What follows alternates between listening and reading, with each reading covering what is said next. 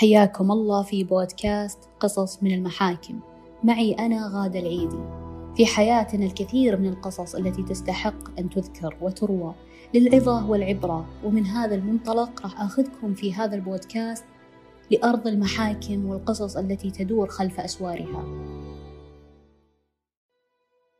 الخلافات بين شركاء الحياة والأزواج بشكل عام أمر صحي وطبيعي، لكن إذا الموضوع زاد عن حده هنا نحتاج نشكك في صحة العلاقة وأطرافها، لأن يمكن أحد الطرفين يعاني من ضغوطات ومشاكل أخرى تسبب في افتعال هذه الخلافات وبشكل متكرر بدون ما نلاحظ، والنهاية لا يحمد عقباها.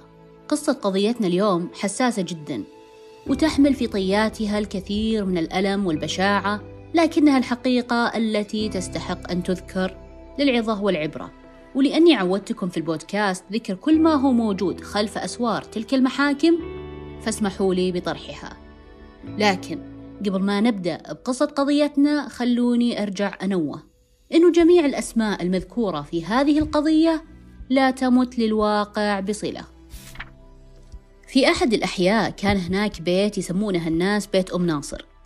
أم ناصر كانت امرأة عمرها 41 سنة ومتزوجة من أبو ناصر اللي عمره 52 سنة، وعندهم 3 بنات و3 أولاد.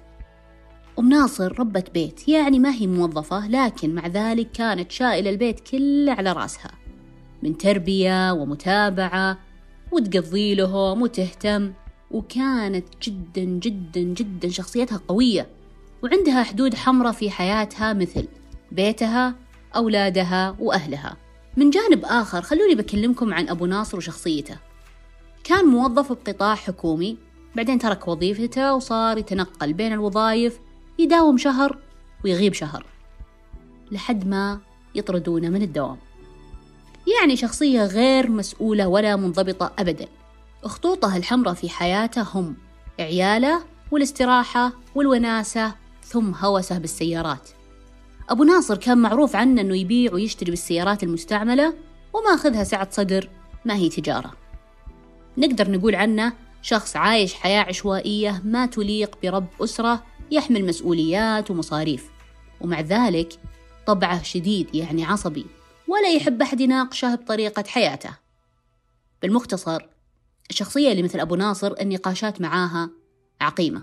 عيالهم يدرسون وكانوا جدا حذرين بالتعامل مع والدهم، أي شيء يحتاجونه كانوا يكلمون أمهم مباشرة.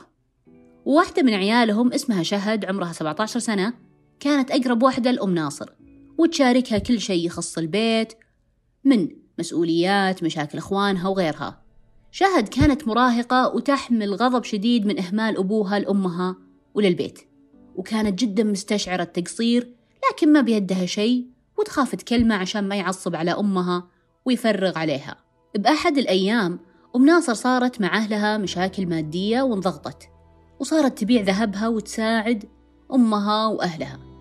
وبعد أيام من بيعها للذهب جاء أبو ناصر وطلب من زوجته فلوس، وقال اسمعيني بنت الناس، أنا مديونة بمبلغ وأبغاك تسددين عني، واعتبريها دين وبرجعها لك. طبعا هي تقدر تساعده وتبغى، بس بوقتها الذهب كله كان رايح عشان تساعد أهلها، وما كانت تبغى تقول له عشان ما ينفعل، ولأن الأمر خاص وهو بالنهاية حلالها، وكانت مخبيته من باب إنه تستر على أهلها ومشاكلهم. ما كان قصد أم ناصر أبداً إنها تزعجه ولا تخفي عنها الأمر. قالت له والله لو إن عندي إنها ما يغلى عليك ولا يعز عليك، لكن ما عندي قدرة مالية هالفترة. قالها ليش، وين فلوسك وذهبك؟ قالت انضغطت شوي واحتجت المبلغ وبعته. طبعاً هنا أبو ناصر انفعل، وبدون أي نقاش وبدون أي تفسير ولا محاولة إنه يعرف وش الضغط اللي جاها، على طول رفع يده وضربها، والضربة كانت على وجه أم ناصر، وكانت المرة الأولى اللي يسويها. طبعا مد يده أبو ناصر وكان بدون وعي منه وبكامل غضبه. أم ناصر نست الصفعة، ونست إنه الضرب لا يقبل أبدا، ونست كل شيء حولها. لكن بعد هذا العمر والعشرة يقوم يمد يده، وعلى إيش؟ على كبر. كان أثر وقعه عليها أكثر من وقوع الفعل نفسه، فالتصرفات هذه ما تطلع من شخص عاشرته لسنوات كثيرة وتسلمها أمانك بيوم وليلة، يقوم يطلع لك وجهها الثاني. كانت مصدومة جدا. جلست هنا أم ناصر وقفت قدامه، وعلى ملامحها الدهشة من هول ما سوى الرجال، وانطقت بصوت كله يرجف ومليان حيرة: أنت ترفع يدك علي؟ قال لها أبو ناصر: إيه، واكسر راسك بعد، لأن هذا ذهبك وفلوسك اختفت من البيت، ولا أعرف الوين، ولا أدري على مين قاعدة تصرفينها، وأنا رجال هالبيت ومن حقي أعرف زوجتي وش تسوي بحياتها.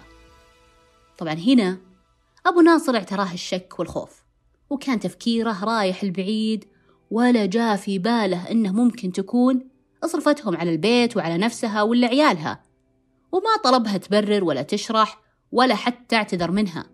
كل اللي سواه في ذيك اللحظة ترك البيت يومين وراح من غير ما يترك أي خبر، وين ساكن، كيف عايش، وإذا احتاجوا شيء وين يلقونه. أبدا ما ترك لهم إلا فراغ. في زاوية أخرى، أم ناصر ما تجاوزت صدمة إن زوجها وبعيالها مد يده عليها بعدها سنين، وكانت لاهية بمشكلة أهلها وتساعدهم وتلبي حاجات عيالها، لكن بنفس الوقت كانت تسأل إخوانها وتقول: شوف وين الرجال مختفي، ليكون انسجن من ديونه أو سافر. يعني فوق جرحها كانت قلقانة عليه. بعدها اليومين وتحديدا الفجر الساعة 3:15 دخل أبو ناصر البيت بكل هدوء، وقرب من باب الصالة وسمع حس جوا البيت وجلس يتسمع. طبعا الصوت هذا كانت أم ناصر تسولف مع أختها بالجوال، لكن بصوت واطي وغير مسموع. فأول ما سمعها تهمس دخل بقوة وانفعل. قال: مين تكلمين بذا الوقت؟ ومن الخوف بطريقة لا إرادية سكرت الجوال وأخفته، وجلست تهديهم ناصر تقول: يا ابن الحلال، ما كنت أكلم أحد مهم. طبعا هو كان منفعل ويصارخ ويهاجم ويدور على الجوال، يقول: وينه؟ طلعيه، علميني من قاعدة تكلمين، أكيد إنك قاعدة تخونيني، وفلوسك وذهبك كلها قاعدة تصرفينها عليه. هنا انهبلت أم ناصر من الكلام، وتشوف الشر طالع من عيونه شرار، ويطلع فوق وينزل ويدور بالغرف ويشتم ويتلفظ بكلمات غريبة وقذف. هنا أدركت أم ناصر إن الليلة مو معدية على خير، وإن الرجال جاي بشره وأكيد ما راح تخلص على ضرب. فراحت وش سوت؟ قامت جهزت شيء تدافع فيه عن نفسها، عشان لو صار شيء وكان يحاول يتهجم عليها تدافع عن نفسها. طبعا كان أقرب شيء حولها سكينة من المطبخ. فأبو ناصر بعد ما فتش البيت كله وما لقى الجوال، قام يفتشها هي، ولقى الجوال بيدها، وسحبها بقوة وضربها. ففورا طلعت السكين وجرحت يده دفاعا عن نفسها، وتحاول إن هي تبعده، لكن أبو ناصر بهاللحظة تحديدا ازداد غضبه، وراح للمطبخ مباشرة، فتح الدرج وطلع ساطور ورفعها على زوجته، ضرب ضربتين 3 4. الأولى جت على كتفها، الثانية على عنقها، وفوراً طاحت أم ناصر بالأرض متوفية. الدم يسيل بكل مكان حوالينها، وفجأة فاق أبو ناصر من الفاجعة، واستوعب أنه قتل زوجته. وين؟ في مطبخ بيتهم، وعياله فوق نايمين. من هول الموقف ومن روعته أخذ جوالها وبكل برود، واتصل على أخوها وقال بصوت مليان ثقل وبارد: تعالوا خذوا أختكم. وقفل الجوال. وما كانت إلا دقائق حتى وصل أخوها للبيت وقاعدين يطقون الباب. طبعا ما أحد يفتح ولا يرد. آخر شيء بعد ما تعب أخوها من المحاولات، ولأن الوقت كان متأخر واتصال أبو ناصر بوقت خطأ، افجعه، حس إن في شيء خطأ، فقرر هنا إنه هو يكسر الباب. وبعد ما كسر الباب دخل للصالة وينادي، ما حد يرد. ويوم دقق أكثر لقى إنه في دم قاعد يسيل من باب المطبخ، وهنا كان المنظر مفجع. لقى أختها ملقاة بالأرض وحوالينها دم ومنحورة. المشهد كان مرعب وكأنه غير واقعي. وتمالك نفسه واتصل على الدوريات الأمنية يجون يباشرون الحالة. قال لهم: اسمعوا، زوج أختي اتصل علي قال تعال خذ أختك، فهو اللي قتلها. طبعا الدوريات الأمنية باشروا البلاغ، ولقوا الضحية ملقاة على الأرض وحوالينها الدم، وعلى جسمها أثر عدة اعتداءات، أحدها حول العنق، والآخر على كتفها، والثالث على يدينها، مما يظهر محاولات أم ناصر للدفاع عن نفسها. وبنفس المكان حصلوا سلاح الجريمة جنب الضحية، وكان عبارة عن ساطور لحم. وما كانت هذه الفاجعة وحدها اللي حصلوها في بيت أبو ناصر. الغريب إن رغم تواجد الدوريات الأمنية وأخو أم ناصر، إلا إن أبو ناصر بنفس اللحظة فاجأهم ونزل من فوق، وكان ينزل بكل برود وبيده شماغة ويضحك. كانت حالته حالة هستيرية تماما. نزل ووقف قدام الضابط وبكل برود قال: هذه زوجتي ومعيالي، أنا قتلتها قبل ساعتين عشان أنهي المشاكل اللي بيننا لأنها صدعت فيني. قال له الضابط: أنت تسمع عمرك وش قاعد تقول؟ ترى أي كلام بتقوله الحين يعد إقرار منك. قال: إيه أنا عارف، وأنا اللي ناديت أخوها أساسا أبغاه يشيلها.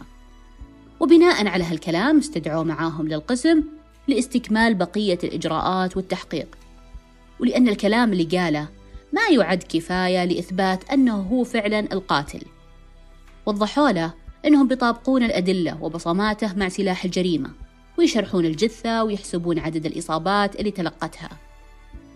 وفعلا بعد استكمال الإجراءات الرسمية والتحقيقات والتقرير الطبي والشرعي، وبعد إقرار المدعى عليه أبو ناصر وتسليم نفسه، وإن الدوافع له التخلص من كثرة الخلافات بينهم، هنا ثبت أمام الشرطة والنيابة إن أبو ناصر هو القاتل، وطالبوا بالحكم عليه بما قضت به الإرادة الملكية وتشديد العقوبة عليه وقتله تعزيرا بالقصاص لبشاعة الجريمة.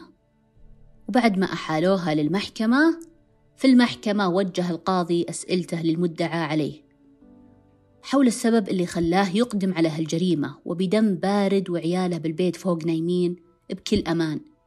كان جوابه نفس جوابه وقت التحقيق: أبغى أفتك من زوجتي ومن مشاكلها والخلافات بيننا. وسبب اعترافه بالجريمة ومبرر الجرم بحد ذاته كان مستفز وقاسي، يدل أساساً على أن الرحمة منزوعة منه، ولأن ما أقدم عليه الجاني من فعل محرم شرعاً. ولإقرار المدعى عليه حكم القاضي بما يلي: لأن الزوجة لا مغيث لها غير زوجها، وليكون أبو ناصر عبرة لغيره من المعتدين على محارمهم، ولجميع الأدلة المثبتة بقيامه لهذه الجريمة، فقد حكمنا أولاً بإدانة المدعى عليه بقتل زوجته عمداً وعدواناً، وذلك بضربها بساطور عدة ضربات في رقبتها مما أدى إلى وفاتها. ثانياً قتل المدعى عليه تعزيراً، وذلك بضرب عنقه بالسيف حتى الموت. وتمت المصادقة والموافقة على الحكم.